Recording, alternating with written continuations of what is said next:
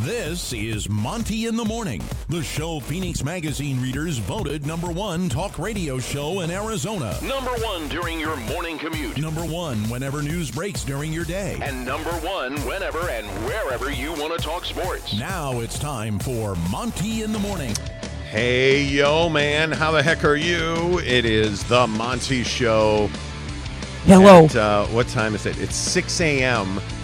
in Kona. So you're trying to be a little low key, is not to wake everyone We're trying to be low key. on BYU Radio. We're not, though. Welcome to the Monty Show presented by the Advocates Injury Attorneys. Check them out online at utahadvocates.com. And friends, I tell you what, um, when you get injured or you have an injury issue, obviously it's one of the uh, worst days of your life. You need somebody to defend you. Uh, you need the ability not to come out of your own pocket.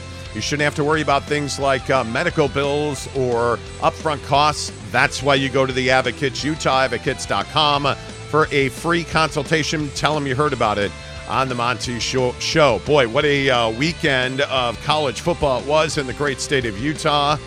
The domination of BYU, the pure uh, frustration, the absolute anticipation that never was for the Utes, the 55 nothing beatdown that Alabama put on the Ags.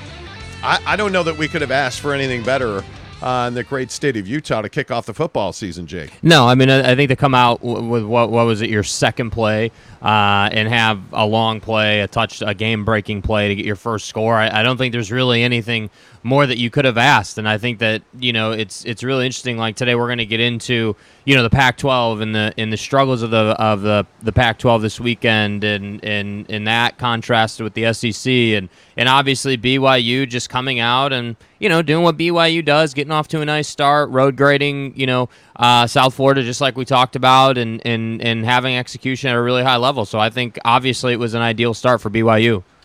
Yeah, I, I think the thing that stands out to me most about the BYU game, and obviously when we're talking about, um, you know, what we saw from from BYU, the offensive line's an absolute game changer. I, don't- I don't know how you, um, in, in any other way, shape, or form, I don't know how you have any level of disappointment with what we saw from that entire unit. I mean, the, the one thing that we talked about that was a must for BYU going into that game is that they be able to dominate in road grade through that offensive line. And I the the other thing that stood out with that was I thought Pini Katoa actually played very well.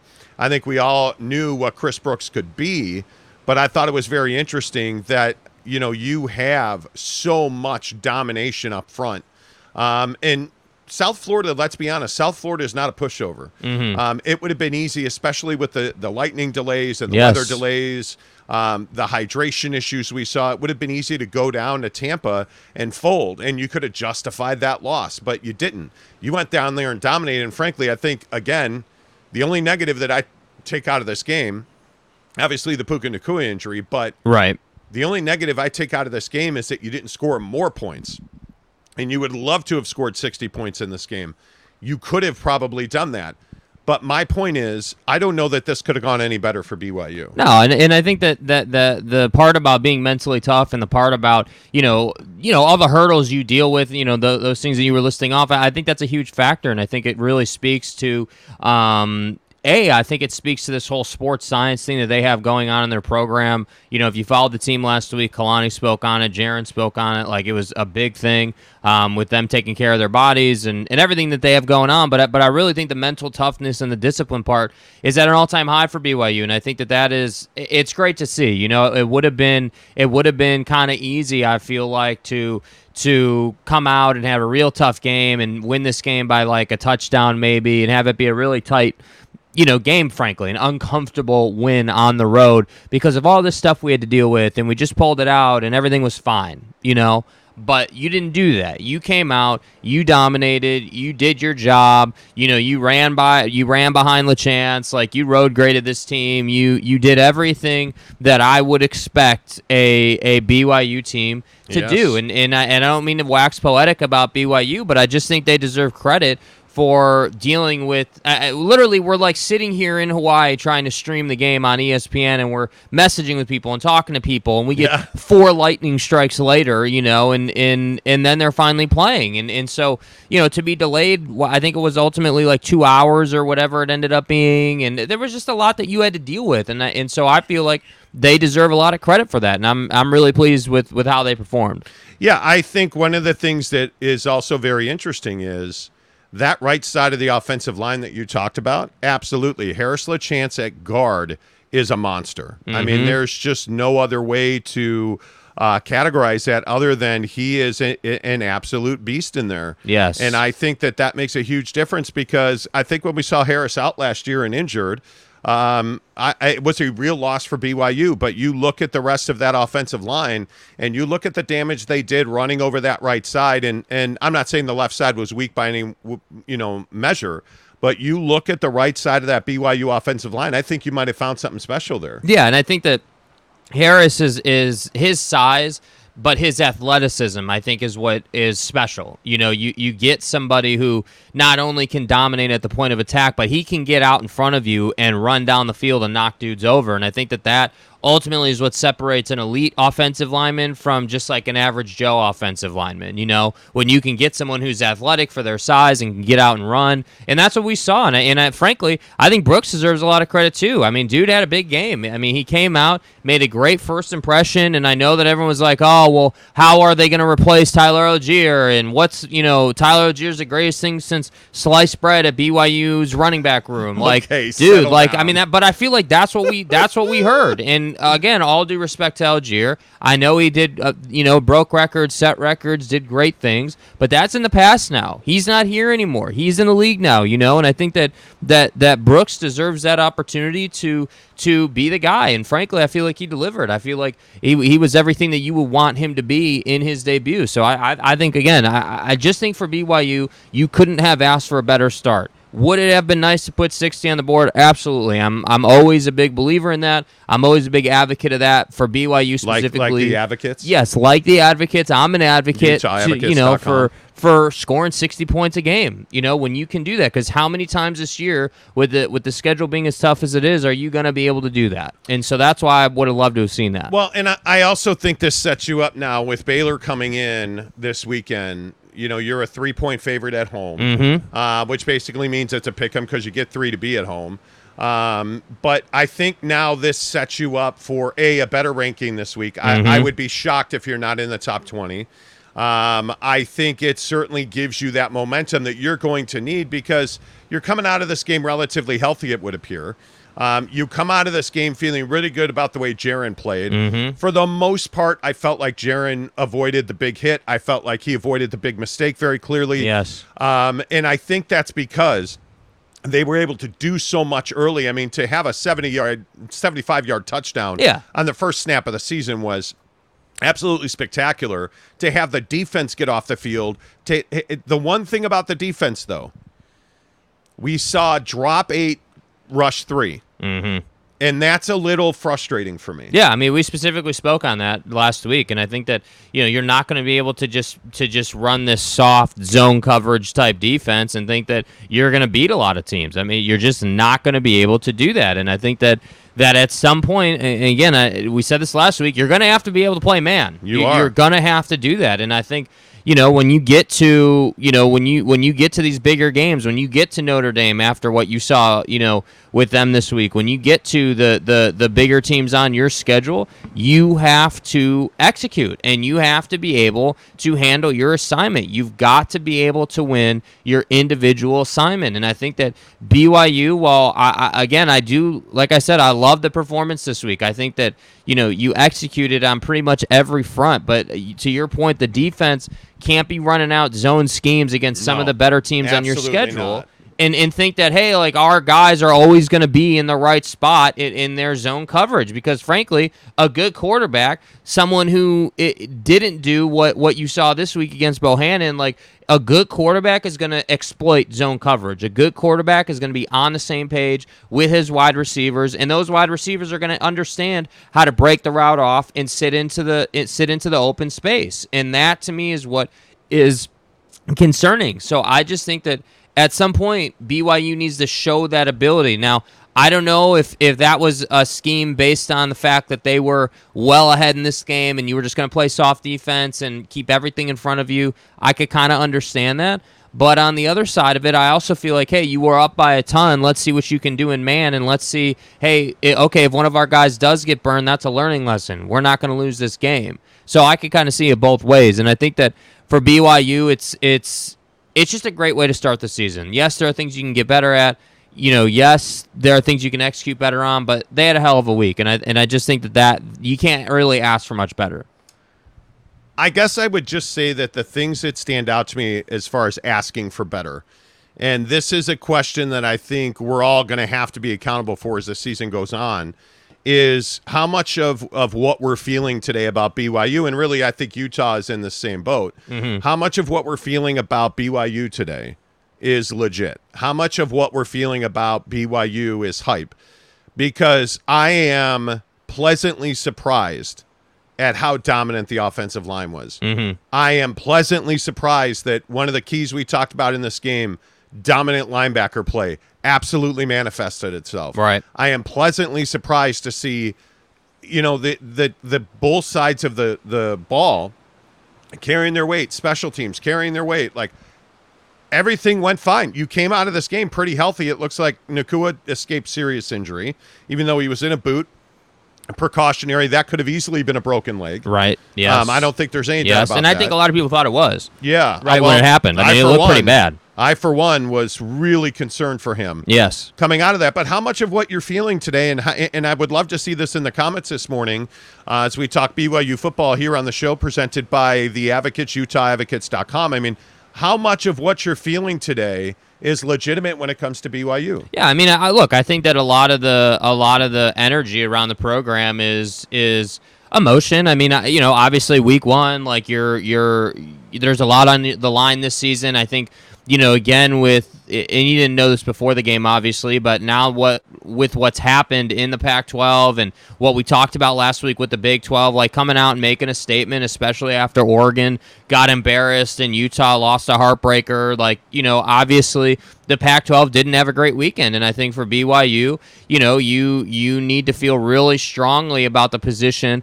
that you're in. Uh, you know, so how real is what you're feeling? I mean, obviously, I think it's quite real. I think that that you know a lot of people understand, like, hey. Yes, we we had a great weekend. Like we dealt with adversity. You know, we went out a day early on this trip to execute and, and deal with the humidity and deal with the issues.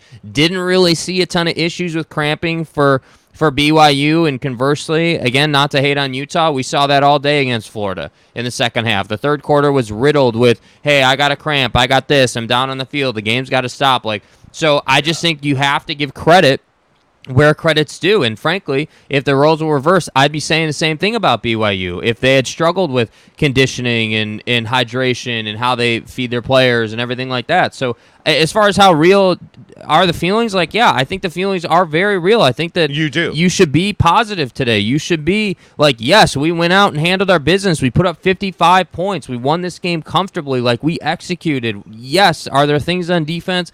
I would like to see, you know, adjusted. Are there things on defense I would like to to to change a bit to kind of test us and see exactly what our metal is in in straight up one-on-one single high safety coverage? Yes, there is. However, that doesn't mean that you had a bad weekend at all. I just think that you should feel very positive today uh, because, frankly, and we're going to get to Utah here in a couple of minutes. The conversation around Utah is not a pretty one. You know, it's not one that's that's real positive. I think so, the conversation around the Pac-12 on the whole yeah, yeah, um, is not positive. But look, I think with this this difficult of a schedule for BYU, man, this could not have gone any better. Yeah. And the the the one thing I'll say before we get to everybody's comments uh, on BYU football, the mental toughness is that one little attribute that I think we learned about BYU this weekend. Mm-hmm. That that weather delay could easily have derailed this team. Mm-hmm. And when you saw all of those delays and you saw everything that BYU was dealing with,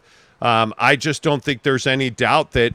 And, and honestly, if we were sitting here today talking about, well, you know, you know they lost 28-27 or you know they lost on some mental mistakes the the lightning delay you know you were ready then you weren't ready absolutely yes, yes, we don't have to say that today because here we are with BYU coming through that with no excuses, making no excuses, asking for no excuses because they won the game and they won it convincingly. Mm-hmm. And I think that mental toughness is something that we've all questioned about BYU over the last three to five years, right? Facts. Like the the when you when you change head head coaches, and I think this is a critical point. Yeah. With Kalani Sitake, there's been questions about his willingness to stomp on people. There's been questions about his his his football team's level of of what's the right word? Nastiness. Ruthlessness, Um, yeah. like ruthlessness, killer mentality, like I mean, you know, we've seen, relentlessness. we've literally seen opponents punch BYU football players in the face and they not defend themselves. You know, We saw that last year. Yeah.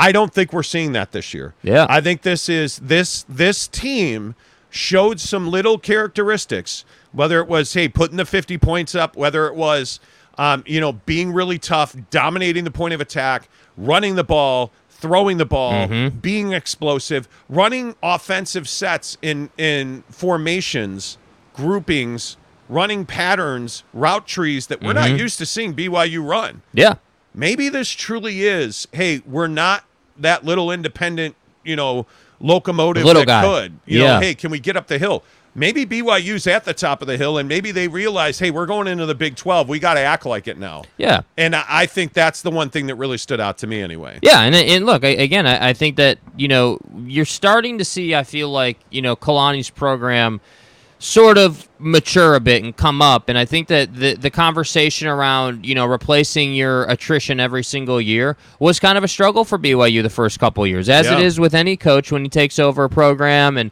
you got to kind of build that thing and get your recruiting pipeline going, and and I think now you're starting to see the fruits of that labor three, four, five seasons ago because now the cycle is in place for Kalani, and so he's always got talent to work with. He's always got you know the next Jaren or the next you know Jacob Conover or the next quarterback coming in. He's always got the guys that he needs to go out and and and, and do a job. Because frankly, if I'm BYU, mentally speaking, I'm not saying to myself, man, like, yeah, USF is definitely a game that we should just kind of roll through. They're No. obviously not saying that, and and and I think in the program, what you're what you're ultimately saying is something around. You know, hey, like we got to come out and make a statement week one. Like we don't have the opportunity to just kind of be, you know, average. That's not how it works at BYU, No. and, and we have to execute at a higher level. And and again, I just think I, I don't mean to be like you know Mr. Nice Guy and BYU or wax poetic, but I, I you know there would be an equal amount of hate for BYU if they had come out and laid a duck and lost by three points in a heartbreaker. Like that's like that's the reality of the situation. that would have been a disaster for this football team Yeah, I think if you'd have gone, and I don't care how it played out, I think if you'd have gone to South Florida and lost this game, I think it would have a- absolutely been a disaster and just not something um, that, frankly, you you could could have done or justified. I I just think that it's one of those things where you this is what BYU had to do because again, I think overwhelmingly BYU has to meet a much better bar. They have Yeah. to do it bigger and better than Utah, than than Weber. Like nobody, nobody's gonna, sh- you know, lose a, a, a minute of sleep that Utah State lost fifty five nothing to Alabama. right. Yeah, Nobody. because It- that was the expectation. With all due respect. The expectation was that BYU would go to South Florida and win. Yes. I don't know that anybody thought they'd go to South Florida and dominate. I think you and I had it, in, you know, in the 30s to 20s. Yeah. A much closer game for sure. I mean, I, I look. I think when you roll out and you open the game the way they open the game, I, I like it. It just sets the tone, especially Yes. after lightning strike, lightning strike, lightning strike, lightning strike, like delay, delay, delay. Like there was a lot of feeling of like, man, like we were again, we were sitting around in the crib here in Hawaii, like, hey, we're trying to stream this thing and it's delay, delay, delay. And we start talking about like, hey, like what ha- like how are their bodies going to react? How is how is all this going to work for BYU? Because again, it's not good enough to come out and struggle physically. It's not good enough to come out and be, you know, again, not to be harsh, but like mentally soft or mentally weak or not be mentally engaged. And that's why I say like I if you're a if you're if you live in Salt Lake City and you're you're a football fan and you're engaged in this conversation, there is a ton of contrast within the these two games for for Utah and BYU. And I'm not even talking just from a football perspective. I think this conversation around conditioning and whether you should hit in camp and like how you go about it is a huge conversation for these two teams right now. Huge. Yeah, I totally agree. We're going to get to uh, Utah football here in 10 minutes, but let's get some uh, conversations going on BYU. Uh, BYU beats USF 50 to 21 in Tampa on a hot, humid Saturday late afternoon. Um, just an incredible for- performance. Uh, let's see. Eric and Raleigh says, uh, Good afternoon from the East Coast, 7 a.m. Hawaii time. Well, no, it's 6 a.m. Hawaii time. Let's lead with Rainbow Warriors football. I don't think that Rainbow Warriors football is going to resonate with the fans here. The Yeah. I mean, we contemplated it, but we have no idea if uh, they still play football here. Mm-hmm. Um, yeah, not know. not not real sure. Um, you know, You know, uh, Teddy Wayman says, "Good morning, guys. Hope all uh, y'all are enjoying your trip. Appreciate you, Teddy. Wayman Brothers Construction, a great partner on the show.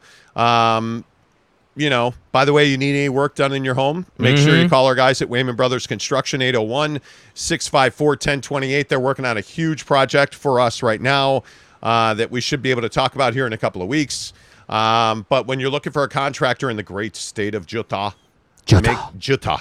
Make sure that you call Wayman Brothers Construction 801 654 1028. And the other thing that I'll say to you is what you, you yeah, we're a- signaling to Mrs. Monty to help us with the little camera action here. Oh, okay. Because the Yeah, ocean's a little white right know, now. It's Yeah. fine.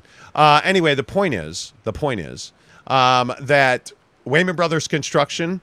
Um, the thing that I really like about them is you you don't have to worry about your job Mm-hmm. when you hire a contractor like Wayman Brothers, whether it's Alma or Josh or you know Teddy Wayman doing your tile. Like I'm telling you now, you just can you can write that check and understand when you hand that check over to Alma Wayman that you're you're handing it to a guy who cares about your job as much as you do. And I think that's the one thing that really stands out. So uh, Teddy, good to see you. Uh, call him today 801-654 1028 for Wayman Brothers Construction. Uh, let's see. Matt Turley says BYU might be the best team west of Texas. I don't Hmm. know. Uh, there's that there's that little USC team in Southern California who looked awfully good against Rice. Now it Yeah. was Rice. Yeah. And I think that's what people are saying. Like, hey, w- there's expectations of USC and Lincoln Riley and that whole that whole situation. Obviously, there's a lot of expectations, but people are also saying, hey, it was Rice. Like, you know, you should have dominated them. And so I, I think you got to use the same logic, man. It's week one. Like, what would we be saying if USC had come out and dropped a dud? What would we be saying if USC somehow had lost the game, which never would have happened? But you know, if they Yeah. just hadn't lived up to it, what would we be saying? Well, we would be saying, "Hey, well, you Lincoln Riley's a failure. It's the worst move ever." Like everyone would be hating on him. So that's why I say, yes, it was Rice, but yes, you came out and handled your business. So I uh, to the to the comment, I'm not comfortable or ready to say that BYU is the best team uh, west of Texas. I think that BYU is is a is a really strong team right now, and I think that BYU came out and did exactly what they need to do. I think teams like USC, teams teams that had a great week, you know, obviously Alabama. This is the week of of warm ups. Basically, this is the week where you where you uh, unless you're Utah, I guess, where you play a lot of soft teams to get it going. And I think that that is that's just what it is right now. Yep, no doubt about that. Uh, the Monty Show live on the Kona Coast in Hawaii this morning, talking BYU football. Uh, Nathan Sharp says uh, Matt Turley, USC would outright beat them anywhere. BYU is good, but there are at least three teams better west of Texas. I don't think anybody's beating BYU handily. I think BYU, and this is, I think this is what we're seeing again, this is a lesson we learned last year, and I think one of the more impressive things that we saw in, in Tampa over the weekend. BYU has the talent now. They are three deep pretty much at every position. If if if we, I mean, you look at the secondary, the linebackers, the wide receivers, the running backs, certainly. Um, I think the way Jaren showed out this weekend was nothing short of spectacular. Like I think that that is to me one of the things that's really is really significant is that I think BYU can play with anybody. Yeah, absolutely. And, and, and I think that that size up front is really what what allows them to be successful, um, mostly on offense, but also on defense. Like I think that offensive line, man, is just impressive. The offensive line has size. It's got athletic ability. Like it, it does everything that that you would want your offensive line to do. And and I think for so long, you know, we've talked about you know the Nick Sabans and the Alabamas of the world. We've talked about you know these these major D1 college football playoff every year teams having awesome offensive lines. And now it's great to see BYU has something like that. I mean, you have an offensive line that, that last week was ranked sixth in the nation. I mean that that's no joke. That that's Pro That's Football. Focus saying, "Hey, you have the sixth best offensive line in the country." And I just think that that BYU is is again that recruiting cycle, that pipeline that is now built. You're getting that influx of talent every single year, so you don't have the uh, option or the ability to to have an off year anymore. Yeah, and I think when you look at uh, exactly what what this conversation's about is is BYU a team that is you know going to dominate all the time? They're not. They're going to have bad weeks. But BYU, in my opinion, and this is the conversation we had about going into the Big Twelve. This Baylor game next weekend is one that we've had circled on the calendar pretty much all summer, and we've been talking a lot about it for the last couple of weeks for for the very reason that this is a statement game. This Baylor game is a statement game for BYU. It's a game that Jaren was not healthy for last year in Waco. It's a game that really was a crushing defeat for BYU last year. The game's at Provo. You're favored at home. You're coming off of a huge win against the South Florida Bulls. If you beat Baylor in this game, again, it's a chance to send a message. I would think, just looking at this early on, I would take BYU to win this game by 10. Mm-hmm. I think BYU will get a convincing win at home. And obviously, as the week goes on, we'll talk about that. But this is another opportunity for BYU to show who they are as a football team, to send a message. Mm-hmm. To me, you cannot you cannot ever pass on those opportunities. Now, hey, maybe the Bears roll into Provo and it's all good in the hood. I doubt that. It's elevation. Um, it's an ESPN game. It's a night game at, at LaVell. Like it's going to be lit. The Rock's going to be unbelievable. This is a huge opportunity for BYU to make a statement. I think you have to win this game against Baylor, and I think you have to win it convincingly. Yeah, a- and I think that the the the the conversation for BYU is consistent and it's weekly, which is it's not good enough just to win a ball game versus most teams. You know, against Notre Dame, it's good enough to win by three, right? In in Las Vegas for the trip that we're sending sending you on. But when you're at LaVell and you're playing a team like Baylor, it's not good enough to win by just a field goal. It, you you're going into the Big 12. Like BYU understands that. BYU understands there's expectations, and I think that you know to to what did you say they're favored right now by 10? I by think three. you said or by no, three. BYU is favored by three So- at home Saturday against uh, Look, Baylor. I think that you know being you know you're essentially even because you get a couple points for being at home. Like I think, yeah, I, I'd love to see a, a a ten point victory. I'd love to see them pull away at the end, but. We'll get into it later in the week, but I do think you're correct. It's an opportunity to make yet another statement. And again, you've been on the bandwagon of this is a tough schedule. I'm saying that that BYU handled their business this past week, and, and I would expect nothing less um, against teams like Baylor because, frankly, I think that we need to stop saying, hey, well, Baylor's this great team. We need to start saying that, hey, this team is, yes, obviously capable of beating BYU, but this is at LaVell Edwards Stadium. This is a home game. This is everything you're looking for in the BYU football program. They should win that game, in my opinion. Yeah, I, I also think that there's quite a bit of of what's the right word credence. Mm-hmm. BYU has to prove a point twice as much as everybody else. I mean, that's just the reality of it. And by the way, I think this also plays into this situation with the Duke volleyball team. Mm-hmm. I mean, this story, and I don't I don't know if you guys saw it or not over the weekend, um, but South Carolina canceled a home and home basketball series with with BYU.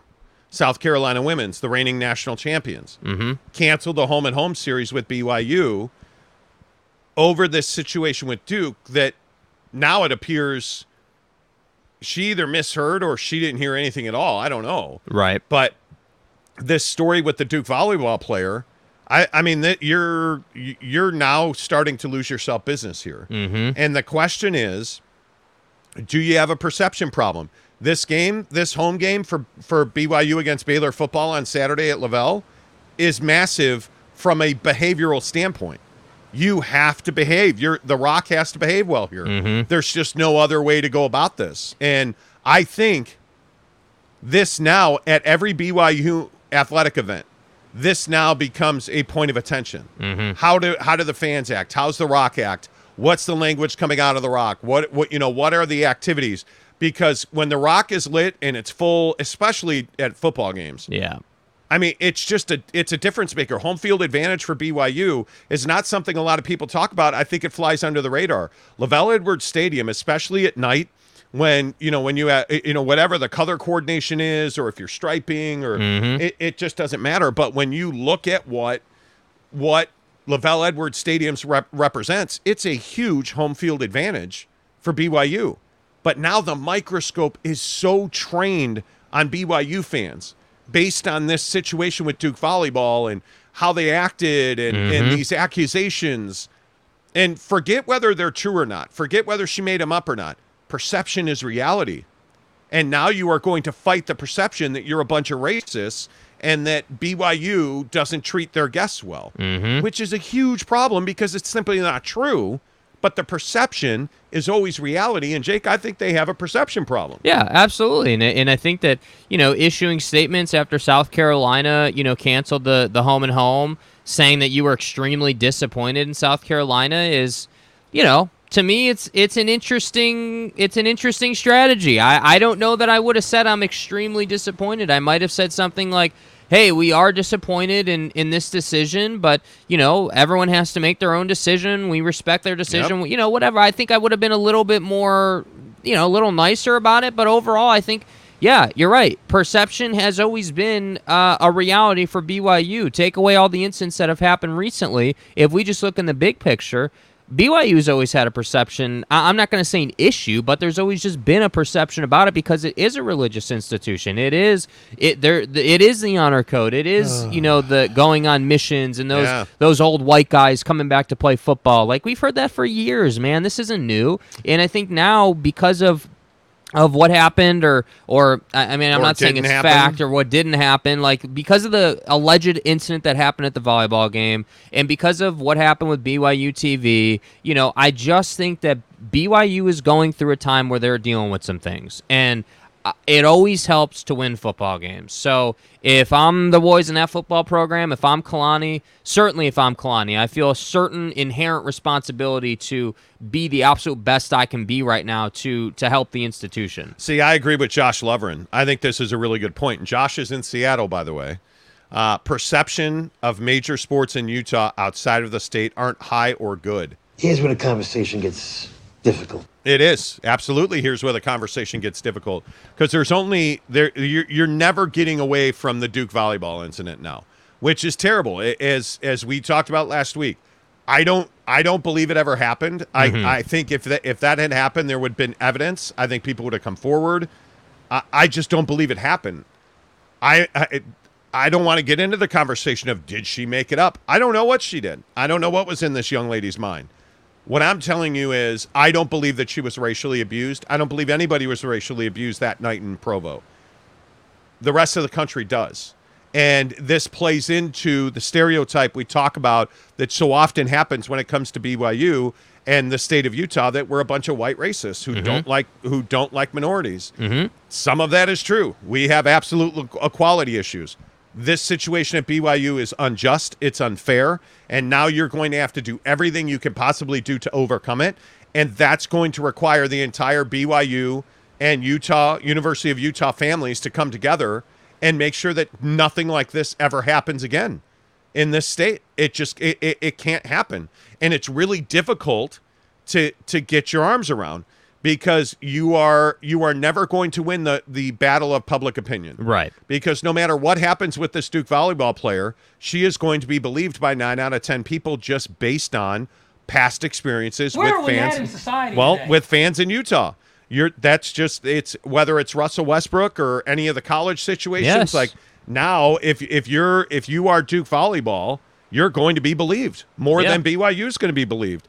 And even though I thought Tom Holmoe came out and, and very strongly handled it, even though they came out and took the word of Duke and put a scarlet letter on this kid as a racist, even though there's no video evidence, even though there is no exculpatory evidence, even Right. though there is nobody that's come forward, mm-hmm. not a single person in the rock or the fan section or administrators or law enforcement or anybody heard it, saw it, witnessed it. There's no video evidence. It happened. And you know why it happened? Because perception is always, you know, bigger, larger, and and more real than reality is. Right. And perception says this girl was racially abused.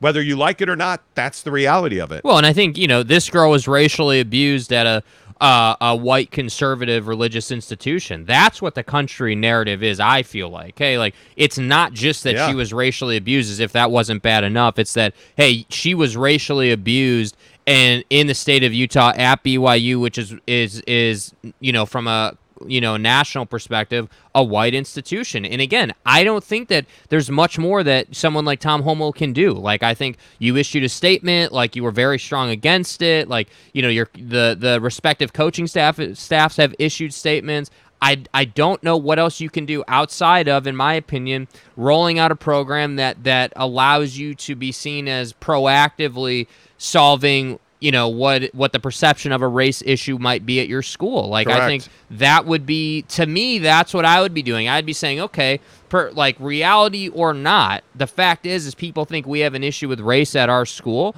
so we're going to do x y and z to alleviate that perception. And every time moving forward that something happens here's how we're going to handle it. And that's the other problem i feel like that doesn't get talked about. A lot of people are saying hey they mishandled the situation there's a lot of you know reporting about what exactly happened and the exact events of how things happened that's the other problem here for BYU and that's why I think you know eh, I might even go as far if I if I felt so compelled to put together a a, a video montage of what exactly happened and the exact times. I mean, we've seen that. Hell, we've been again not to go down a political path, but that's what everybody did with with the the the insurrection stuff. Hey, video, video, video, time, time, time, day, day, day. If I'm BYU, I might go down that path just to say, hey, this is what we did here. You can see it, and that's what I will continue to maintain. If you have video and people can see it and it's not in dispute, you're fine. If you don't have video and hey, we don't have video of someone calling her the N word, that's a problem, right? Because she's saying it happened, but you don't have any video evidence. Well, and I, I also think that it is one of those things where you have to you have to consistently show passionate, aggressive behavior that doesn't cross a line. And I think this, yeah, it just sucks. The whole thing sucks. Yeah. Let's just be honest about it. Um, because you're going to lose relationships with major universities like South Carolina, which would have been a great home and home. They're the reigning national champions. It's Dawn Staley. It's and now that's not going to happen. And my guess is you're you're probably not going to see Duke in town anytime soon. Uh, my guess is that you're going to lose some relationships down the road, and it and it didn't have to happen. So we'll see. Let's get some of your comments in here. Um, Ruff's official is talking about suing people. Like, I, I mean, what do you, Ruff? w- What are you going to sue for? Like, Ruff's official says, I hope this fan sues the crap out of the player, Duke and BYU. There's nothing to sue for. There is not. There is nothing on any level like that. It, that to me is exactly the issue here. Mm-hmm. You're gonna you're gonna sue to perpetuate a situation and exacerbate this thing when when you just need to act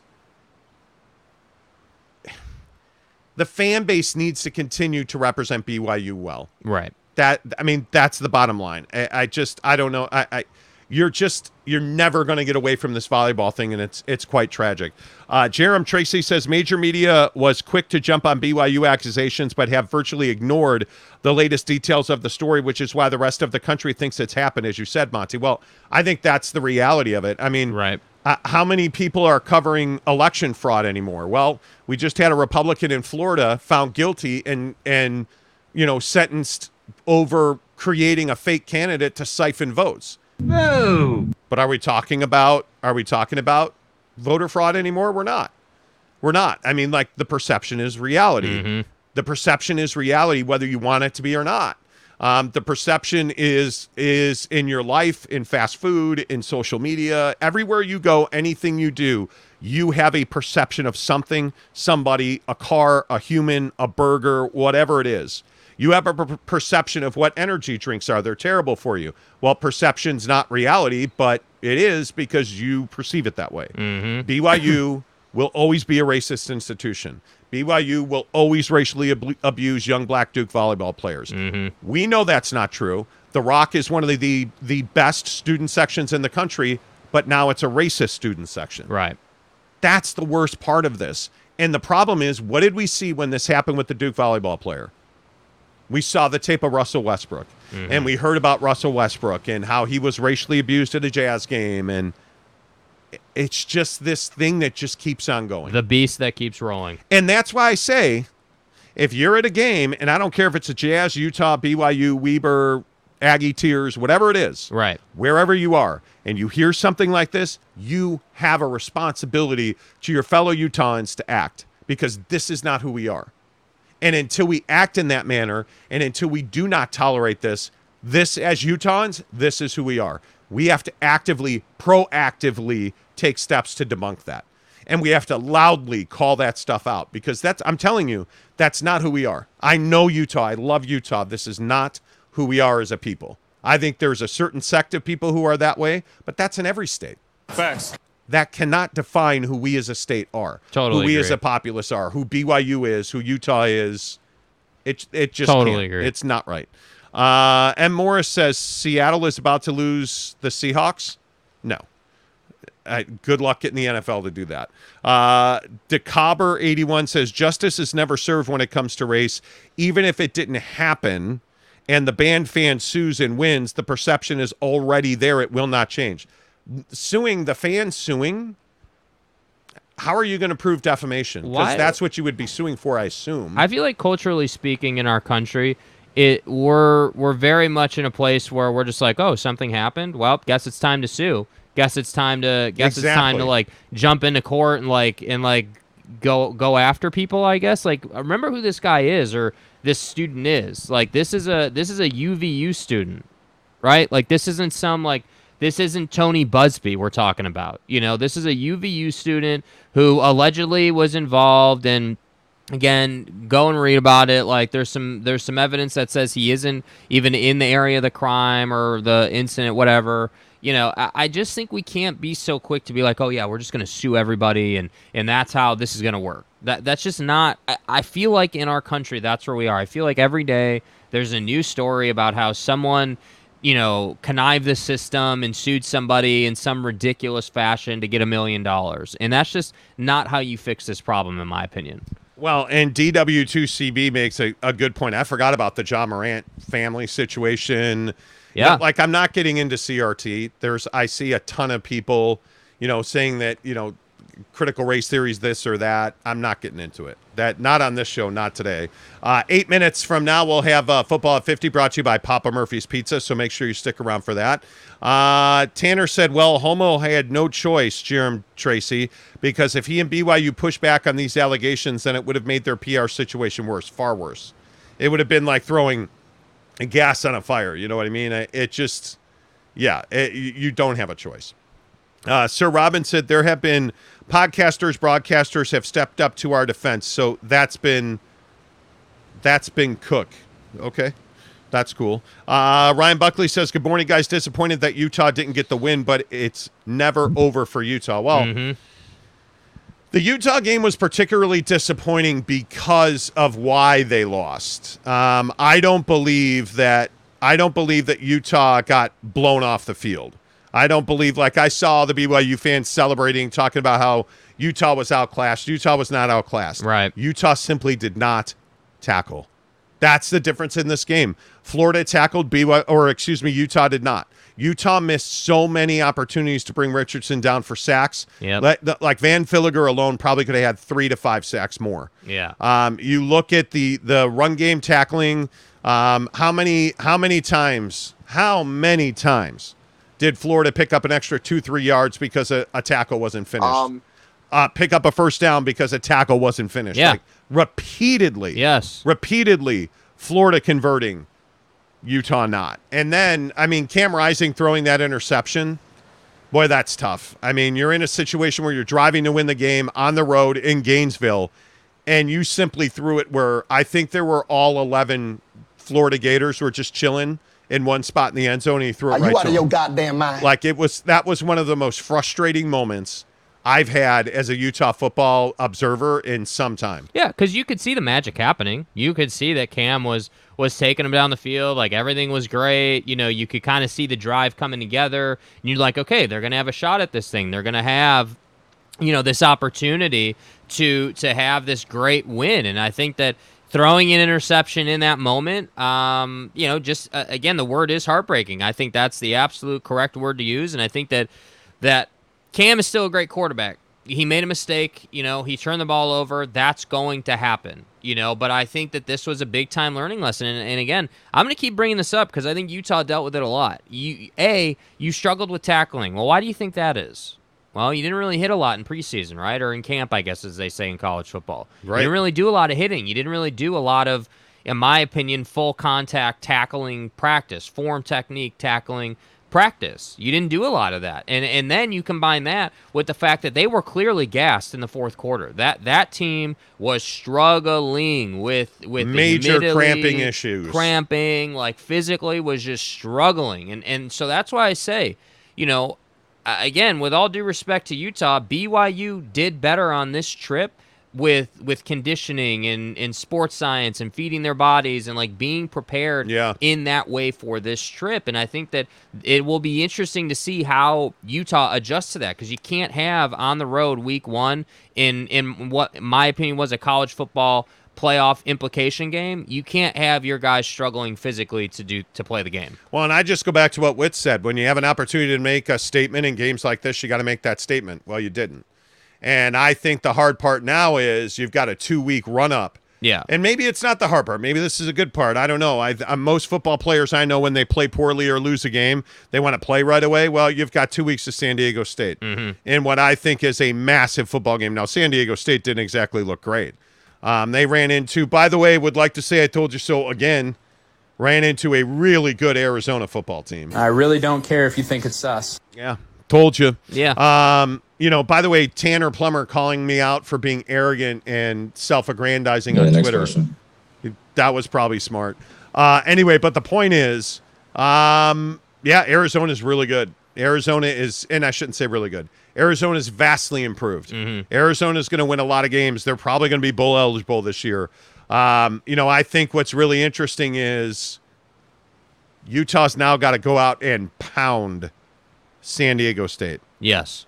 You've got to go out two weeks It matters. and light them up and have zero mercy for San Diego State at, at Rice Eccles in a couple of weeks because now everything's got to be bigger and better. That's the problem. Yeah, And absolutely. I think, and one of the questions we're gonna we're gonna talk about here at Football 50 is um, who's gonna have the better season, BYU or Utah? Mm-hmm. Because BYU's off to this great flying start. Utah came out with a thud, but I wouldn't I wouldn't write Utah off yet. I mean, obviously what we saw last year, but they ran the football well. Right. There is no doubt about that. Tavion Thomas can run the football for this team. The offensive line was pretty good. I thought the offensive line played well. Mm-hmm. And this might be the first time we ever say this on the show. Cam Rising could have been a heck of a lot better than he was. Yeah, and that's why I say I, I really feel like you know Utah was was just not their best. Like I felt like Utah wasn't tackling. Utah, you know, like Devaughn Vele had a nice little game, but I didn't feel like they executed offensively speaking very well. Like you, you there were things you could have done better. Like I'm not going to sit here and get on this Anthony Richardson is the best thing I've ever seen train because that's what I feel like happened on Twitter. Uh, everyone was like, "Oh, well, Anthony Richardson did this and Anthony Richardson did that." No, what happened was is Utah didn't tackle. Utah missed him in the backfield. It must have been 7 or 8 times where he breaks a tackle and runs for another 10, 15 yards. And you can't have that against guys like Anthony Richardson. That can't happen, Yes. man. And we specifically talked about that. And so I'm watching this game, or we're watching this game, and I'm just frustrated. I'm like, dude, like where where did this Kyle Whittingham, we have the best defense ever conversation go? Man. Because that's what you needed to win that game, and you didn't have that. And that's why I'm telling you, like, as much as I like what Cam Rising can do in, in his game and his leadership and the fact that I didn't really feel like he was rattled at all in this game. Yes, he makes the mistake at the end, but just overall, I felt like he was really composed, had his stuff together, was in a great place. Like he performed fine. The defense is what lost them the game. That is the problem because you get the takeaway Man, early. Listen to And- what you just said yeah, about the defense lost you the game. It wasn't that Cam Rising threw that interception. Yes, if they score a touchdown there, you still win the game. Okay, cool. You can make that argument. But what I'm telling you is, in the big picture, you wouldn't have been in that position if you would have tackled the whole game or just tackled half the game and you would have executed defensively. You would not have been in that situation. So that's why I say, don't talk to me about Cam Rising throwing interceptions at the end. Don't talk to me about cramps. Like, uh, at the end of the day, this came down to you did not tackle, and they did, and they out executed you. And unfortunately, that means you're 0 1, and now you're now you have Yeah, uh, like that's what you're gonna deal with. Yeah. Um, all right. 10 of the hour, every hour, football 50 presented by Papa Murphy's Pizza. Use promo code Monty25 for 25% off your order of $25 or more at order.papamurphys.com. Uh, and I think when you when you look at the lead on football 50 today, it's it is very telling that you were hesitant to say BY or uh, Utah's defense cost them this win. Mhm. I don't know if that if I agree with that. They did not tackle well. I thought underutilizing Dalton Kincaid. I thought overutilizing Brant Kuithe as a wide receiver mm-hmm. because the other guy we talked a lot about leading up to this game was Devaughn Vele. I was a little I was a little disappointed. I think he only had three catches. Mm-hmm. Like I wanted more out of I wanted more out of the passing game. And I think you got exactly what you needed out of of Tavion, and I think you didn't get exactly what you need out of Devaughn Vele. I think the passing game is where I would go here.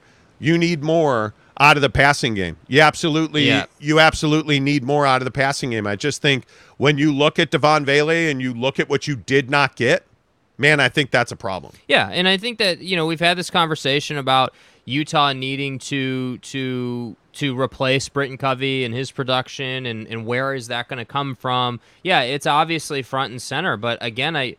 I guess the reason I I think it's the defense is because you were doing enough offensively, like you were able to move the ball. It wasn't like the the offense was struggling that much. Yeah, would it have been nice if Vele had a bigger game? Yeah, I mean that definitely would have been nice. It would have been nice Would to have have an over the top threat. It would have been nice to, to have that, absolutely. But I, I still maintain with this program, what do we know? We know that Kyle Whittingham is a defensive minded coach. We know that that the defense is is what stirs the drink here. Whatever we get from the offense, awesome. But our defense is what's going to hold is what essentially is going to put us in position to win ball games. And and and so that's why Yeah. I say I was just like, damn, man, like how many of these tackles are they going to miss? How many times are you going to have, you know, are, are you going to have first contact one yard past the line of scrimmage and then their back gets five more yards? How many times is Anthony Richardson going to get those extra four to five yards? Like that was the the struggle I felt like. And so I I don't disagree that the offense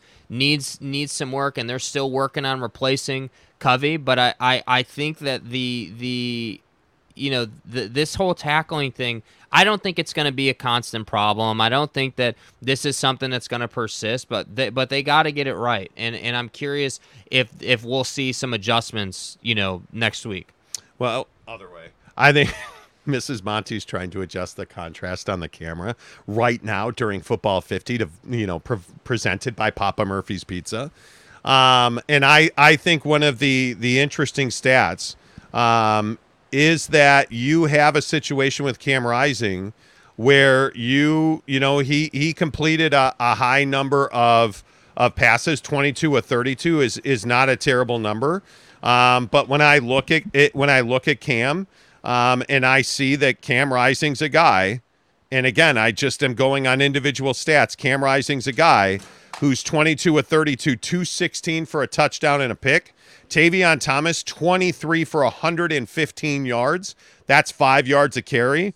You got to get more out of the passing game. And I, I think when you look at this situation um, with Brant Kuithe, Brant Kuithe, nine catches um, for 105 yards. That's a big deal. Devaughn Vele, three for 36. I think you need more out of Devaughn Vele.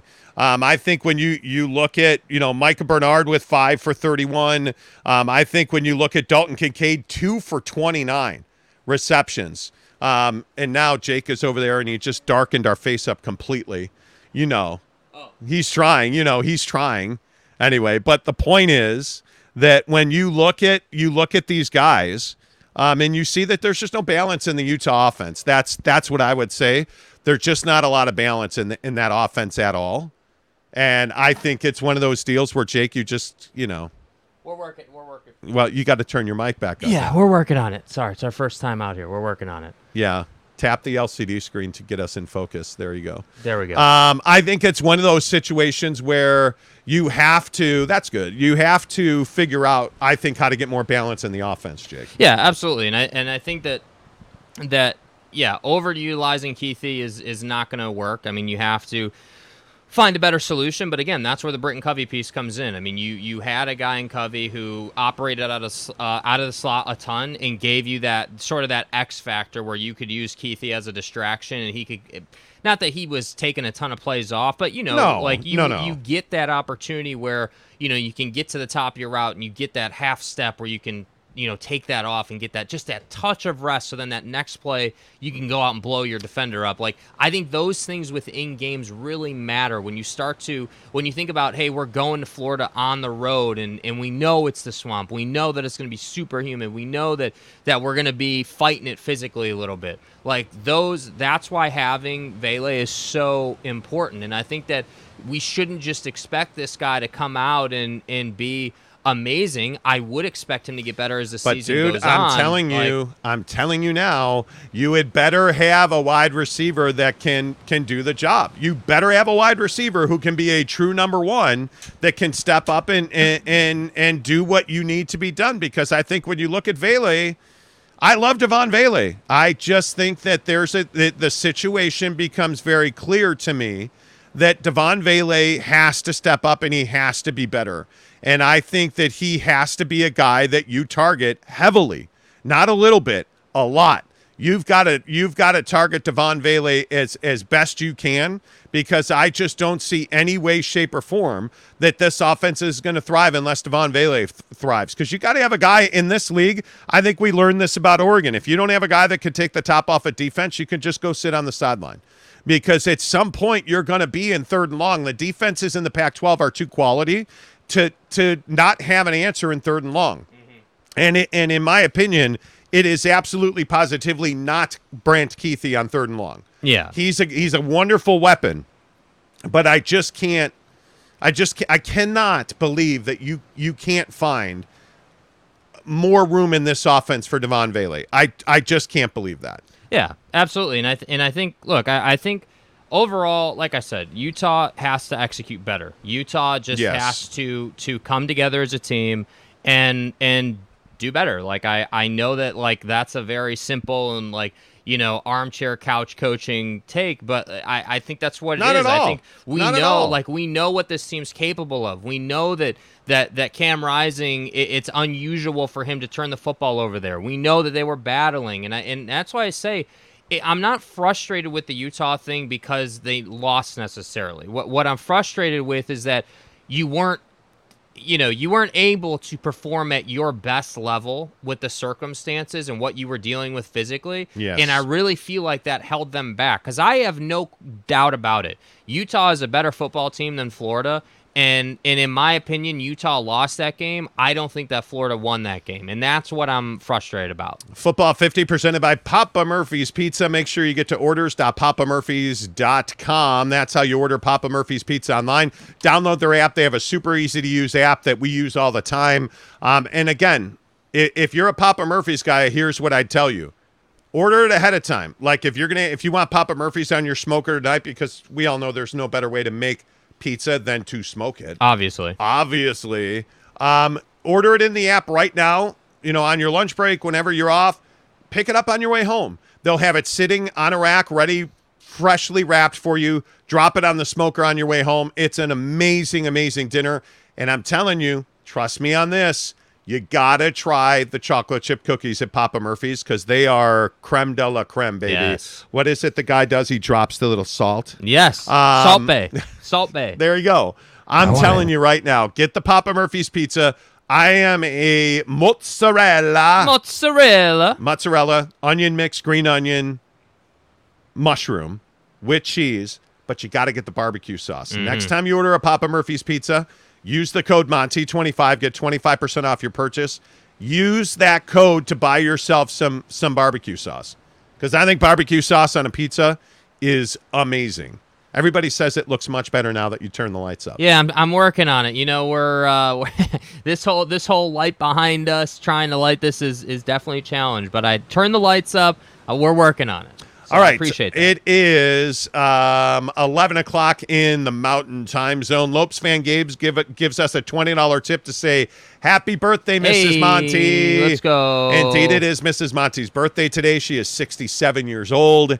I should say years, years young. Um, you know, the wrinkles are setting in, the skin is sagging, but we all still love her. Right. Uh, so happy birthday to Mrs. Monty. Gabe, appreciate you pointing that out. Uh, a lot of football talk on the show uh, today, obviously reacting to BYU and Utah right here on the Monty Show, presented by the Utah Advocates, utahadvocates.com. The Advocates are your presenting sponsor of the Monty Show. Check them out online, utahadvocates.com. And listen, if you've been injured, if you've been in a wreck, if you've been in a car accident, a motorcycle accident, you know, if you've had injuries that are not your own doing, I would tell you get with the Advocates right now.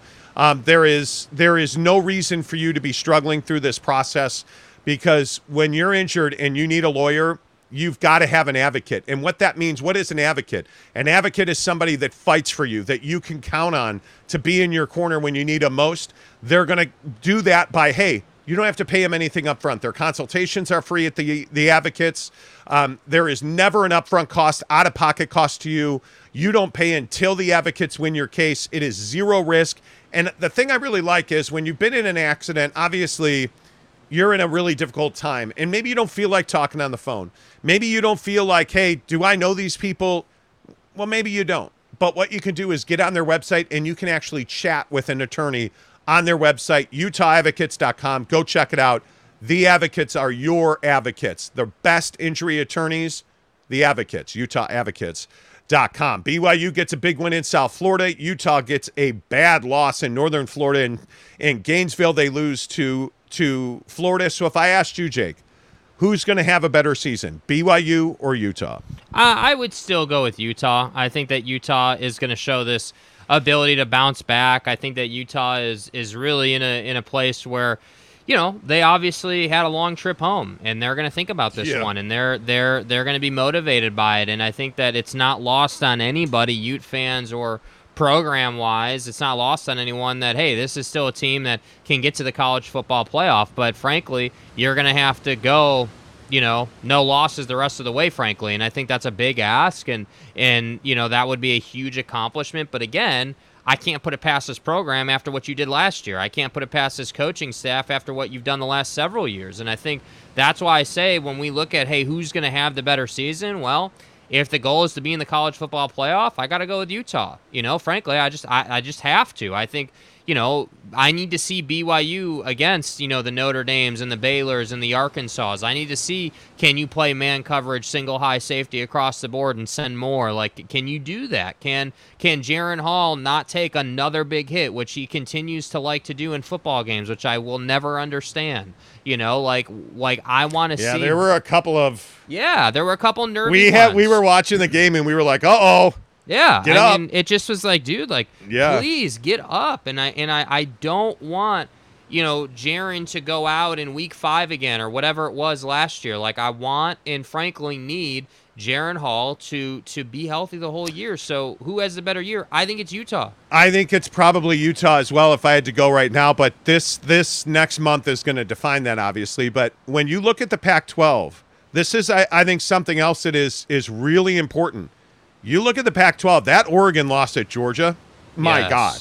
Yes. My God. Embarrassing. Oregon did not belong on the field with the Georgia Bulldogs. It they were never in that game. They they never they never gave you the feeling Georgia never gave you the feeling that they were going to compete or win that game. Never No. not I mean not on a single play. They were not competing in any phase of the game, defense, offense, special teams. Georgia was Yeah, Georgia was the superior team and I I don't think this this matters in the grand scheme of things when it comes to hey, is Oregon joining the Big Ten? I don't think that's part of this discussion. Mm. But if they keep having games like this, and if Oregon mm. keeps going through the season and they keep looking foolish, I think there's a chance that this becomes a problem now. With all and due this respect. is well, with all due respect, is correct.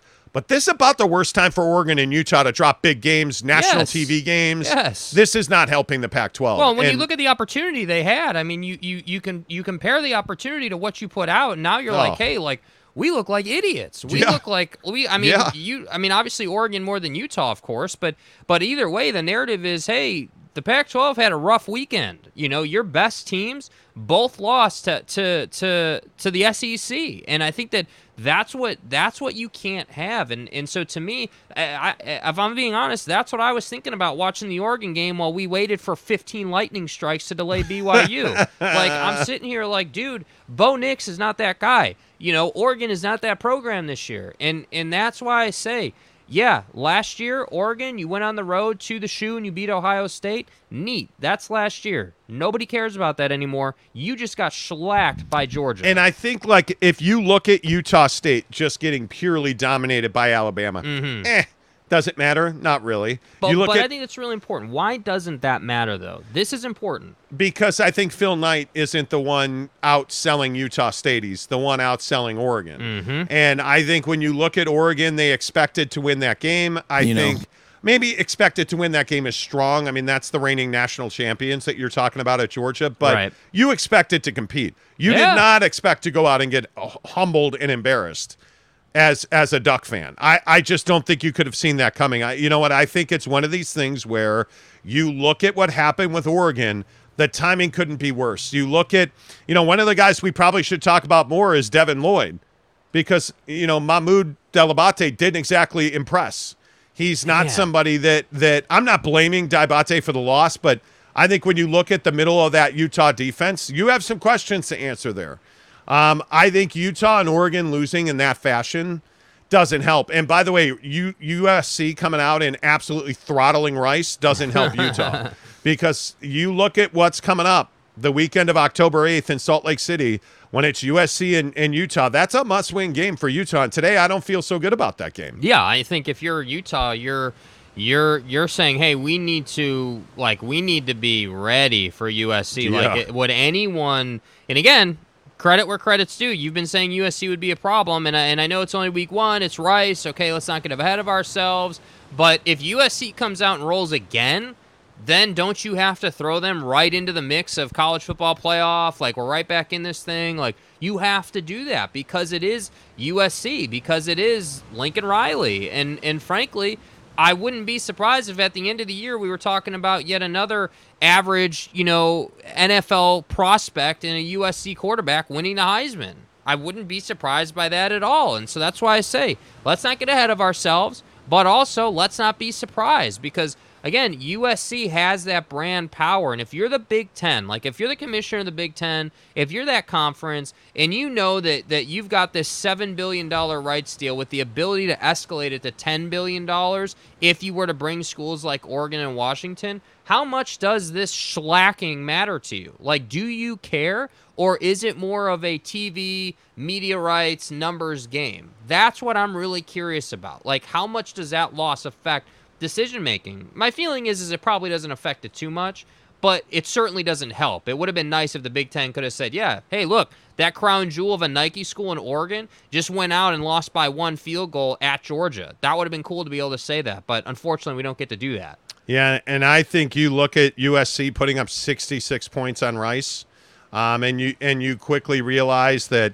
you know Lee, Gentry, Bullock, Williams. I mean, just absolutely dominated for that defense. And you look at Caleb Williams running six times for 68 yards, uh, throwing for 249 and two scores, Yes. taking the rest of the game off.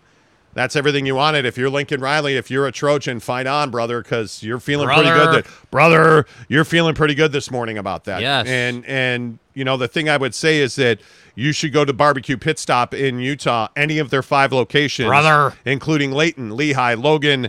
St. George, and of course, our good friends in Salt Lake City and Murray. Uh, we have this last week for you to get into their store, their stores, enter to win our trip to BYU and Notre Dame. By the way, by the way, Irish up. Bless up. Anything you want to say about uh, Notre Dame after making a jackass of yourself the other day on the show, saying that Notre Dame was going to get lo- you know lost by 89 points? I believe you Yeah, predicted casual. 106 to 41 would be the final score. That the Buckeyes would score 100. and what I have to say to you is suck it. Hey, Like, listen, listen. I was Irish. partially right. Brian Kelly lost this weekend. Did I not say that Brian Kelly would lose? You did. What an idiot, by the way. no. Come on, guy. You're not going to distract me. What? Notre Dame showed out. They showed. What did I tell you? That defense is full of NFL prospects. right? Yes, I, you I did told say you. that. You I said said that. I'm smarter than you. Right. I'm better looking. Right. My my woman is hotter than your woman. Right. Like all the for things. real? Yeah, all the things we know are true. And Notre Dame is going to compete. And they damn near. Well, no, this is a lie. They damn near beat Ohio State. Y'all feel me? But that game played out just the way I told you it would. Notre Dame was in it late. Ohio State decided to be Ohio State. They stuck that Buckeye where the sun don't shine, and they pulled away. Notre Dame acquitted themselves quite well. Thank you very much. You know, I mean, Yeah. Ro- Ronaya be damned. Uh, By the way, by the way, oh my God, did you see the meme? Did you see the meme? The meme of Ronaya's head on a Utah football player? And the, the caption was when you get catfished into believing that Utah is a top 10 team. No. And it's Ronaya's head on bro, bro, you need. They need to chill out with that, bro. cold blooded. Dude, And then, of course, the I mean the cherry on top of the Sunday. the Sunday. The the you know the dessert for your prime fillet. Right, The you know six foot blonde to kiss you goodnight right. Was Brian Kelly losing on a blocked extra point. what a dick. Oh. Yeah, how about Brian Kelly and his made up Southern accent getting throttled by Florida State, only to right the ship, cause a turnover on the goal line by Florida State, march 99 yards down the field, Yeah. score the touchdown. You're down one point. Well, we're going to kick the extra point. Well, you tried, and then Florida State blocked it to win the game. Suck it, Brian Kelly. happened. There are few few coaches on this earth who I wish to never lose a game. There you go. Brian Kelly's not one of them. I hope he loses every game that he ever Yes, coaches. yes. I cannot wait to see him get railroaded out of being Ed Orgeron's replacement. Mm-hmm. Like I, I, I look forward to that. Having said all that, make sure you get to our uh, good friends at the Barbecue Pit Stop, bbqpitstop.com. Um, Chris Karn, our good friend Chris Karn, went in. Apparently, they no longer have the Italian seasoning in the store. What? Jake and I, uh, Chris Karn was texting me the other day, our good friend Arlington Bears, and he was saying, well, they don't have the Italian chop house seasoning in store. They say they only sell it at Walmart. Well, let's get a couple of things straight. When I'm not in Hawaii, because I actually was at Walmart yesterday, when I'm not in Hawaii, I never shop at Walmart. I just don't. It's not something I'm due. Our I'm, reliance on the internet is incredible. We'll talk about that later. Uh, I did not and was not aware that Walmart even had Kinder seasoning. Apparently, they do. If you can get your hands on the Kinder's taco seasoning, any of the Kinder line that that really barbecue pit stop sells, and if not Kinder, they have every seasoning under the sun. Yeah. Make sure you check them out online. Every rub, spice, sauce that you need, get into their stores. It's in stock. You want it, they got it. Absolutely. Um, and they have every all every one of the best smoker and grill that you can imagine, whether that's a Yoder, a Traeger, a Big Green Egg. By the way, two of our listeners now have won uh, Traeger smokers, their weekly giveaway. Yes. Get into Barbecue Pit Stop. Look for our beautiful faces. Well, my beautiful face and Jake's also ran face That's right, T. uh, on the uh, counter on the enter to win box for the BYU drive away to see BYU and Notre Dame uh, in the Shamrock Series in Las Vegas. It is all presented by Barbecue Pit Stop and our guy, Devery Davis. Good old Devery Davis, our uh, good friend. Telling you, man, the mortgage industry is crazy right now. You need a friend in the mortgage business. It's Devery Davis. You're listening to The Monty Show, my favorite peeps. I'm Devery Davis with the Davis Lending Team, powered by Academy Mortgage. Whether you're a first time home buyer, you don't know what you're doing, you bought multiple homes, second homes, investment properties, multifamily, we've got you covered. Our office consists of everybody it takes to do your loan, from processing to underwriting to doc departments. We do it all right here. We're not waiting on Tucumcari Carrier or Walla Walla, Washington to answer an email. We take care of it here. The housing market's changed, prices are dropping. It's the greatest time to buy a house. There's no such thing as a dumb question. If you have any questions, you give me a shout. I'll walk you through it. Have a great day. Tell my money guys I said what's up. Yo, what's, What's up, Devery? Devery? Good to see you, my friend. Devery Davis um, at the Davis Lending Team, 801 543 9666. NMLS number 278 545. Devery Davis is an equal housing lender. All right, let's get to your comments. Um, Rod Smith gives us a $10 tip to say, uh, where was the vaunted BYU secondary? Probably Well, not as good as they wanted to be. Well, and I don't know what you're what you're referencing. I don't know if that's you're saying that we said they were vaunted. We didn't say they were vaunted. We were specifically talking about last week how they can't be playing, you know, drop eight, rush three. I mean, you can't you can't do that. And we specifically had those conversations. And I think that, you know, again, eh, I I think that BYU executed mentally. You know, you you physically you were fine. I think that the defense, yeah, to your point, there's still some questions. We still need to see the hey, I can play man across the board and and not worry about giving up an 80-yard game breaker. We need to see that out of BYU, absolutely. But I think you should feel good about yourself today if you're a BYU fan. But wait, what do you mean? Where was the vaunted secondary? Well, the vaunted secondary was chasing Max Tooley down the field when he when he had his pick six. yeah. So I would say that's where the vaunted BYU secondary was. This was a great performance. You feel great about this game if you're BYU. You're going to watch a lot of film. W- would you like to have seen, um, you know, more interceptions? Would you like to have seen a better performance? Sure, you would like not to give up 21 points. It's a college football game you're going to give up 21 points. But I think when I look at the numbers coming out of this game, um, and I look at Gerry Bohanon scoring, you know, or going 17 of 30, barely 50%, 172 yards, a QBR of 7.2. I'm going to say oh. the secondary handled their business. With all due respect. Yeah, with all due respect, that you only gave up 279 yards. I'm going to say that the secondary did their, you know, handled their business. That your leading uh, rusher had 39 yards and averaged 3.9 yards a carry. Yes. I'm going to say you handled your business. That your leading receiver, and now granted, five catches, 113 yards, but did you give up a receiving touchdown? You didn't. I'm going to say the secondary handled their business. I don't think you have a whole lot to complain about with BYU. I, I'm going to say this again. I really don't. Uh, Tanner Plummer says they're going to do a live stream at halftime of the BYU Oregon game. Okay. Uh, M. Alvarez says, "Are you guys going to do a draw on a live stream?" Um, I don't know that we'll live stream that draw at Barbecue Pit Stop. We're giving the trip away at the Barbecue Pit Stop in Lehi. Uh, we're going to talk a lot more about that event next week, but we're going to have Papa Murphy's Pizza. We're going to have wings there. We're going to have smokers fired up. Uh, we're going to do our football Saturday show there. Um, and then we're going to watch BYU in Oregon. And then at the halftime of BYU in Oregon, we're going to give away that. We're going to pull the winner. And hopefully, Steve from Barbecue Pit Stop will be able to join us on that one. Yes. And he'll actually pull the winner out of the hat to see who wins that trip uh, to see BYU in Oregon. Uh, or, excuse me, BYU and Notre Dame at the Shamrock Series of the halftime of BYU in Oregon. So we'll see. By the way, don't you feel a lot better about BYU and Oregon after the Georgia Well, game? I mean, don't you have to? Like, and, and this is kind of what I'm struggling with today. I'm I'm wondering, you know, how should I feel about teams like Utah? How should I feel about teams like Oregon? Should I like like with Oregon specifically?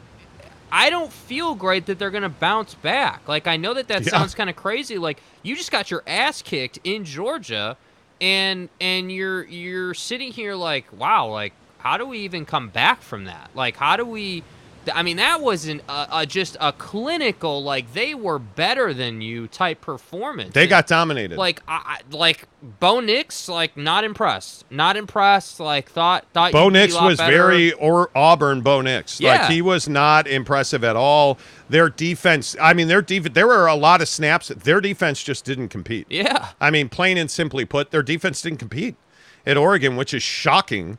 Um, and maybe Mario Cristobal is is is a better coach than we were giving him credit for. I don't know because they were terrible. Yeah. like they they were really really bad. Really disappointing. Uh, Mac Myson, since we're on the, the topic of food, just thought I'd drop in with some facts that Whataburger is better than In N Out. Who the fuck are you? Okay. that's a fact. I'm gonna give you another chance. No, you're not. I'm going to give you another chance to come into the comments section and correct what you just said because I know you didn't just say that Whataburger's better than anything because yeah, it's not. It is. Whataburger. No, it's not. It's not. How many Whataburgers have you had? Like 10. No, you've had one. Well, You've only had one. How Yeah, many times have you eaten there, do you think? probably twice. Maybe. How many times have you eaten it In and Out? Plenty of times. A hundred? Probably. In my life, yeah, probably. I've had more Whataburger than you, and I'm telling you, the bun at Whataburger is better. The meat is No, better. no. The shape of the patty's better, No. and the French fries are certainly better. Congratulations, but that's bullshit. all of that to say that what uh, I'm telling you, In and Out Burger is one of the most overrated brands in the history of really crappy fast food. Okay. Okay, I feel better now. Yeah, good. I feel better now. I, I do. Apparently, Tanner Plummer is setting policy on the show. Tanner said they're going to do a live stream at halftime of the BYU Oregon game, M. Alvarez. That's when they're going to draw the winner. So we're doing a live stream now. Did you and Tanner talk about something I was I was unaware of? Um, no, we did not. Okay. We did not at all. actually. Executive producer Tanner Plummer. I don't have much Um, to say. Matt Turley said, I think Arkansas is going to be the hardest game for BYU this season. They look good week one against a solid team. Yeah, I agree. Arkansas did look good. Yeah. And I think Arkansas, and I, maybe I'm not the only one sounding the Arkansas alarm anymore.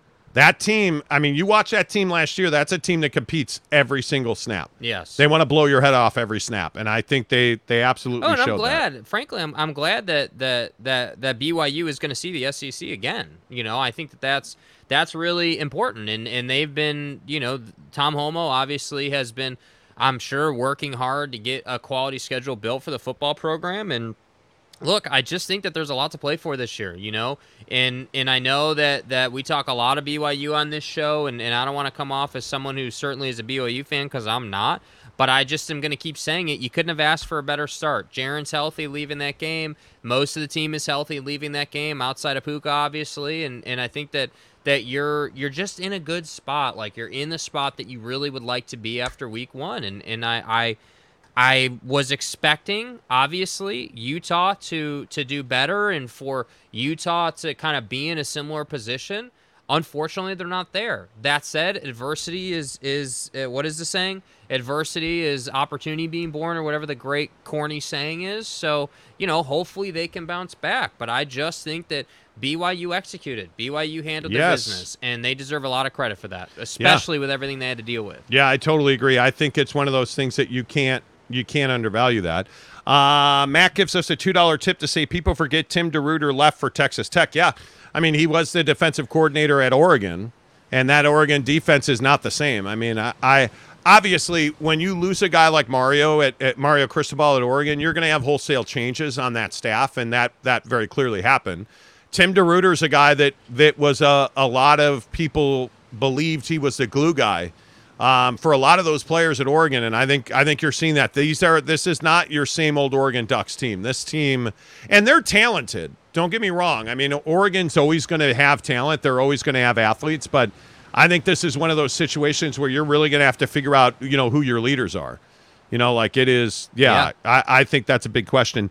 Tachini man says you have to try Blake's Lotaburger with Hatch green chilies if you're brave. I saw it. Okay. Hatch green chilies is a Mrs. Monty specialty. Like that's that's Yes, a Mrs. yes. Monty thing for sure. Rod Smith says running game was not impressive in the last two quarters. Rod Smith, who are you talking about? BYU. Um, Matt Morris says it's a good idea. Uh, DW2CB says Tanner Plummer on the payroll. I yeah, think, I mean, think I, you know, I, You I, I look. I mean, I it, do you do you want me to just kind of retire and and go and go snorkeling? Because I mean, I could do that. You know, if you Look want at you all of a sudden Tanner- turning into a fish here at 23 Yes, past yes, the yes. hour. It, it- you know, 11:23 Mountain Time, and all of a sudden you're telling me now, what are you, some bluefin tuna? Yeah, I'm a tuna. You know what I mean? A harpoon face? Yeah. for real. I'm That's what sorry. she did you said. say harpoon face? Yeah. you know, like what's the fish with the big old, the not a swordfish, but a, Uh, yeah, a swordfish. Yeah, I have a know. sword. a sailfish, whatever you call it. Yeah, Uh, you know. Anyway, my point is, harpoons and stuff. yeah, that's what they said about me. Um, my point is, Yeah.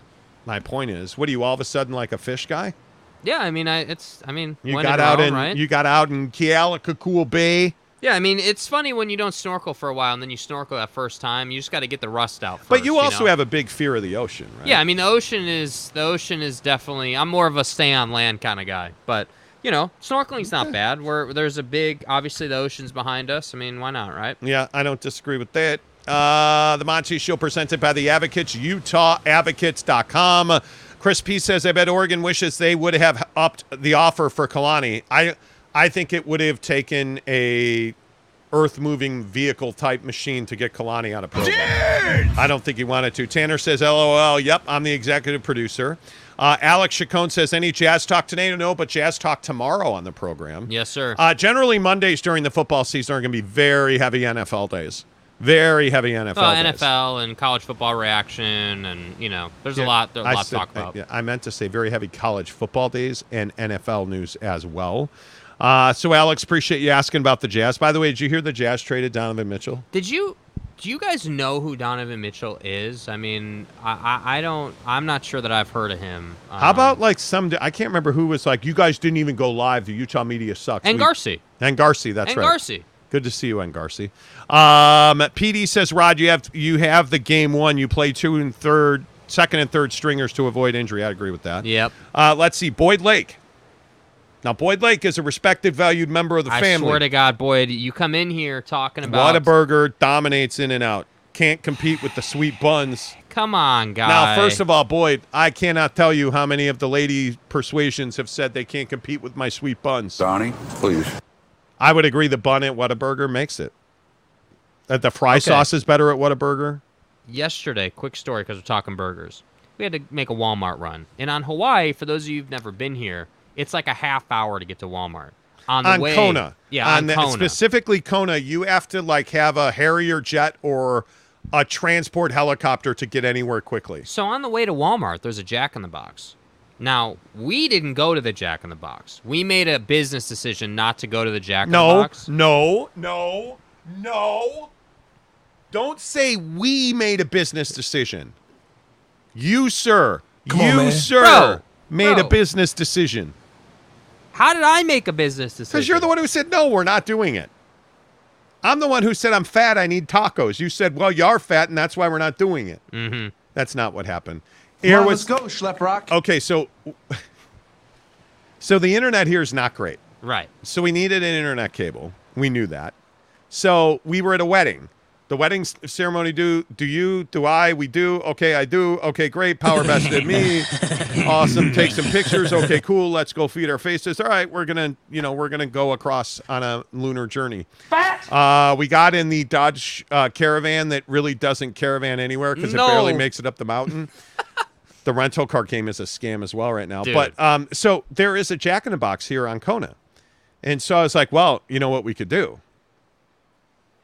We could get the internet cable, stop by, you know, Jack, Jack in the Box, Box. get that uh, ultimate cheeseburger, Hey guys, and uh, truck it back to the crib. And Jake's like, no, we shouldn't do that. Now, what did I say though? You're fat, and we no, can't have I didn't eating. call you fat. Okay, big bone, same thing. Okay, you know, I believe what you said. Is I, not. It's different. I believe what you said is you're you're a, rot- a rotund MFer with glandular glandular issues. We need to not eat that stuff. Okay, I don't know about glandular issues, but what I said was is that I didn't want the mustard popping out of the burger onto our shirts that we wore at the wedding and leaving evidence. I did it have a hundred dollar shirt on. I did have a hundred was shirt bright on. pink. It was fabulous. I loved it. And the last thing I wanted Okay, was okay. ultimate cheeseburger It mustard on pink. the breast pocket. It was fuchsia. okay. It was not fuchsia. pink. Jesus, Fuchsia. what are you, a fashion expert now? Fashionista. Anyway, the Jeez. point is, so Jake was like, "Yeah, good luck. If we spill on our shirts, it's over." As Yeah. men, we all know we're going to spill on our shirts, so we didn't do it yeah. before we get off this island. Before we hop that bird to Maui, Yes. I'm going to Jack because I don't think there's a Jack in Maui. I could be wrong. No, I don't think there is. But I'm God, going. Jack in the Box is so good, dude. I'm going. Diesel D, what's up, my man? he says, "Hey guys, Oh, hey, dude. uh, there's a dog here." Well, hi. Um, Hi. Diesel D says that yeah, like a dog just walked Yeah, up. hey, Don't know where it came from. Uh, hey guys, I missed you uh, Friday and this morning. Glad you're on here now. Love your content. I really look up to you both. You have helped me become a better man every day. Great content and everyday knowledge. Wow, Diesel D, appreciate you, bro. appreciate that, man. That's Yeah, huge. Thank that. you. Uh, Mark Mark Hale says I would rather have the Utes win than eat at In and Out. My man, my man, my man. So wait, is losing what is losing to Florida equivalent to? Like in burger terms, is losing to Florida equivalent to Oh, a McDonald's. a Big Mac. McDonald's quarter pounder Oh. Big Mac garbage? Like I don't I I cannot tell you the last the only thing I ever eat at McDonald's is breakfast. I do not eat their burgers. what fast food place did you have a ton of hype about but let you down in the end like Utah did?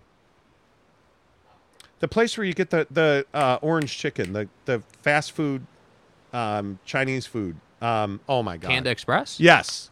Panda Express. That place sucks. I am not a Panda Express guy. This is a code 10 abort. Look, you ask, I Oh, answer. you know the orange chicken place. Uh, you know that fast food place. Yeah, Panda Express. Yeah. No, I, Panda Express was such a letdown. Oh Yeah, my god. yeah. We never go to remember? do you guys Express. remember the Elephant Bar? Vaguely. Oh, the Elephant Bar. I got the dude. The food poisoning at Elephant Bar was real. Like, disappointing. I'm a huge short rib fan. Okay. So, by the way, at the wedding, my sister-in-law was. We're here for a wedding. Right. Poorly timed. Did she not check the football Yeah, schedule? duh. Um, they had great food until Yes, there was they- a torrential Dude, downpour. Okay, where does Mac salad rank on your favorite Oh my foods in God. life? oh my god! Because the Mac salad at this wedding was truly incredible. Like we're talking about so this wedding last night, right? It's pouring just I'm talking about like open up the floodgates, pouring rain and we're sitting under this tent and everyone it's probably I don't know, 50 people maybe if that. And we're all eating the, the food that was catered for the wedding. and it was good. the food. best part of the food was the Mac salad. was amazing. And everyone's like, save the mac salad so it doesn't get flooded. They literally took the bowl and put it on a who's table. who's got the best mac salad? Um, God, what's uh the? Oh my, g- Mo' Bettahs. Mo' Bettahs. Oh yeah, Mo' Bettahs. Mo' Bettahs has the best Yeah. mac salad in my Mo opinion. Bettahs is amazing. Yeah. Uh, all right, now we're arguing over burgers. Uh, Sir Ra- Sir Robin says Panda does suck. Thank you. Yeah. Thank you. Come on. Uh, Mark Hales. Mark's on a food kick. He says Utes losing is like eating some French peach pie. Peach pie. This is Coach Saban. I like it. Uh, Mac Mize says just roll the Post Malone Hot Ones clip. Enough said. Whataburger is the champ champ. Oh no. please, No. No. please. No. Cam Harrison says, now I want Jack in the Box, as you should. Uh, Matt Turley says, Habit Grill is better than all the burgers. I will tell you, the Whataburger at the Habit. The Whataburger at the Habit. No, I'm sorry. The Impossible Burger at the Habit. it's early. Yes. Uh, the Impossible Burger at the Habit. Yeah, Pretty dang good, dude. yeah, it is pretty good. Pretty dang good. Yep. Like a dog just walked up. That was weird. Uh, let's see. T. Uh, Man. Tachini Man says casuals getting cut. Cut. Hello. Do you even live? I drink too much. Uh, Tachini Man. Casuals getting cut. Close your ears with all this food talk. Seriously. And as you can see, there's not much hope for you left. Whoa. Renee Roca says Panda is goat. Bro, get the hell out of here Oh, with that. No, Panda's not goat. No, it's you, not. You might. Are you gonna have to block him now? I might. You know. I might. Uh, Yeah. Mark Stone says if you want the best burger, it's Habit Burger. Grill better than In and Out and Whataburger. Okay. What about Five Guys? N- Five Guys is on a different level. That's gourmet Okay, burger. fair enough. Okay. I'm I am I still maintain the best burger in fast food is Jack in the Box. yes. It, there's just no doubt about it. Yes. Uh, Matt Turley says the blue iguana is Utah football. Sounds cool from the outside, but it's extremely overrated and it has no real substance. Wow. Okay, Matt, that was aggressive. You're not Are wrong. people Myron? You ain't wrong. Uh, M. Morris says Polynesians make the best mac salad, no question. Totally Oh, agree. By far. Totally agree. By far. Totally agree. Uh, you want to gain weight? Marry into a Polynesian family because the food is off the chain. Yes. Uh, DW2CB says uh, the Habit Burger at Whataburger is amazing. Also, okay. Please let that be a real thing that I misspoke into life. Josh Lovern says Panda uses goat more like use it. Well, there you go. Panda uses. I am not a Panda Express guy at all. Mac Mai says, "What do y'all think of A&M humbling moment? Might have to take uh, uh, the under total. Is there under eight and a half wins? That can't be true. For That's Texas not true. A&M? That's not true. Bro. Now I have to look. If you get if you get them, you got to go over that. Is is that right? What? Eight and a half? No, Texas A&M won thirty-one nothing. What are you talking about? yeah. What do you mean humbling moment? What did I miss? Mac Mize. Um, let's see. DW2 says, uh, I hear that Papa Murphy's has a great burger. That's a lie. They only do pizza. Use promo code Monty25. Uh, Renee Roca says, Jack in the crack is GOAT. Yes, it is. Thank you. yes. Appreciate that. Mac Mize says, that's what it was set at. That's what it was set at. Oh, you're saying that their win total before the season was set at eight and a half, and you're saying that That's a humbling moment. Got you. Yes, Okay. Yes. Okay, Rod Smith says uh, The Rock didn't misbehave during the v- volleyball game, Tom. Well, I don't know who Tom is. uh, Kay Nuren says, When in Hawaii, do not eat anything but Hawaiian. yeah, I mean, true. listen, we had fish last night. We had mac salad. Like The fish you was really good, The fish was really The good. food at this wedding was. dude. The pulled pork, incredible. Absolutely incredible. the fried rice, fried rice was good. the mac salad. Mac salad was good. The, although, I got to tell you one thing. We got to talk about what you name your salad dressings. there was a moment of consternation at the wedding. okay. probably because I'm woke. They called it Oriental dressing. The the the name tag on this salad dressing said Oriental dressing. I'm like, dude, Bro, what are you talking about, man? Oriental is not the proper Yeah, nomenclature, yeah, sir. What what is Oriental? Like when did that mean? become Hey, look okay? here, man.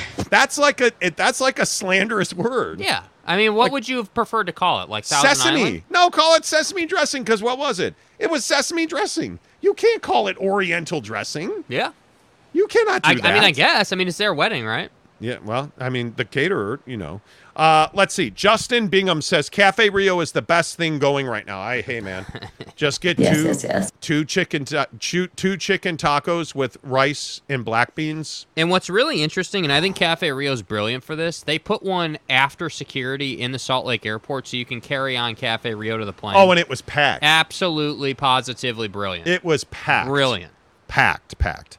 All right. Uh, let's see. Mark Stone says, I agree. Jack in the Box wish they were in Utah. They're about to be. They're the coming way. with like 25 locations, apparently. Yeah, I agree. Uh, Boyd Lake says Orient means east, guys. No, Oriental. That may mean Oriental means that it's Oriental is a yeah. Oriental is a is an inflammatory word. There, I mean, to that man. You're calling. You can't. No, you can't. You can't do that.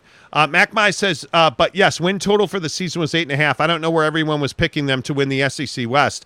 I think Arkansas may steamroll them. Losing Mike Elko was a big loss for them. It was. It was. But I mean, I mean, how good are we thinking Arkansas is going to be this year, bro? Like, Arkansas I mean, could be like a, people, Arkansas, but I, we talked about this last week. I think Arkansas Yeah. can be a ten win team. Yeah. They can. You know, like I mean, Yeah. it, it yeah, absolutely you can. Uh, Kay Nuren says we need Hawaii and San Diego in the Big Twelve. No, please. Come on, man. No, the travel alone, and then do you know how much weight I would gain like going to Hawaii and San Diego for the Mexican food? Yourself. The Mexican food in San Diego. Coyote. Oh my God! I, I come on. Uh, let's see. Uh, Edwin says I'm late, but Burley Burger in Ogden is the best local burger. Bur- everybody says that. I haven't been to Burley Burger. We should go. Maybe when we go uh, to see our friends at the barbecue pit stop in Logan Yeah. to pick up the box, we'll uh, go by there. By the way, Bucks. barbecue pit stop. Um, you have this week Yes, that's it. and then we're going to swoop in and pick up all the boxes to enter to win the uh, BYU Shamrock Series drive away to see BYU and Notre Dame um, in Las Vegas on the Monty Show, presented by the Advocates Injury Attorneys, Utah Advocates. Dot com, but uh, make sure you get to any of the five area uh, barbecue pit stop locations in Utah.